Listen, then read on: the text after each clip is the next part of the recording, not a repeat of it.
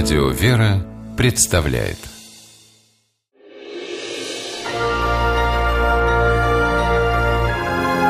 Герои моего времени Николай Павлов, предприниматель из Орска, много лет собирал раритетные автомобили. Его автопарку может позавидовать любой коллекционер. Впрочем, теперь уже завидовать нечему – Николай выставил на продажу свою уникальную коллекцию, в которой есть, например, первый советский лимузин, правительственный ЗИС-101. Таких в мире осталось всего 15. Имеются у Николая «Чайки», «Победы», «Опели», «Форд». Сейчас все это великолепие продается ради мечты. Николай строит в Орске Дом культуры чтобы открыть очаг культуры, чтобы люди приходили, как бы дружили, общались вместе, собирались в культурном месте. Именно днем, не по ночам, вот как сейчас везде многие местах принято. А днем собирались, показывали свои таланты, развивали что-то в себе. История Николая нетипична для нашего времени. Бизнесмен увлечен идеей здорового образа жизни. Несколько лет назад он уже открыл для жителей Орска спортивный клуб. Денег не хватало, взял кредит. Потом Николай создал спортивно-культурный центр – на этот раз в пригороде Орска. И снова пришлось брать кредит и частично продавать собственный бизнес. У Павлова несколько магазинов сантехники и спортинвентаря. Николай говорит, что делает это для того, чтобы люди поняли, отдыхать можно без алкоголя и сигарет. А вредные привычки поможет вытеснить спорт.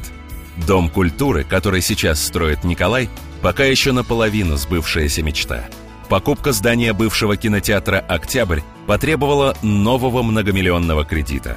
Николай знал, что ремонт влетит ему в копеечку, но такого масштаба разрушений предвидеть не мог.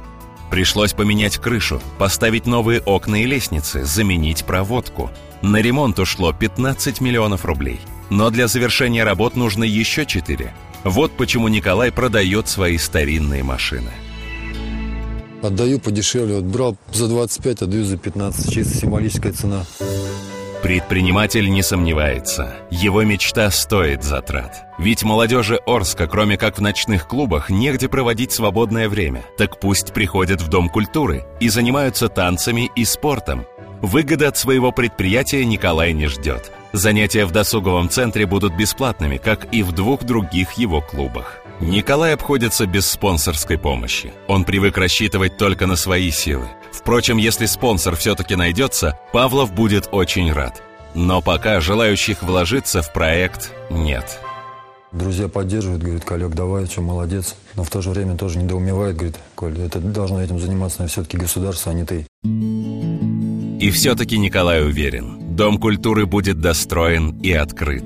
Тем более, что его уже с нетерпением ждут люди – а что касается старинных машин, то от своего хобби Николай не отказывается. И после открытия ДК намерен создать музей ретро-автомобилей.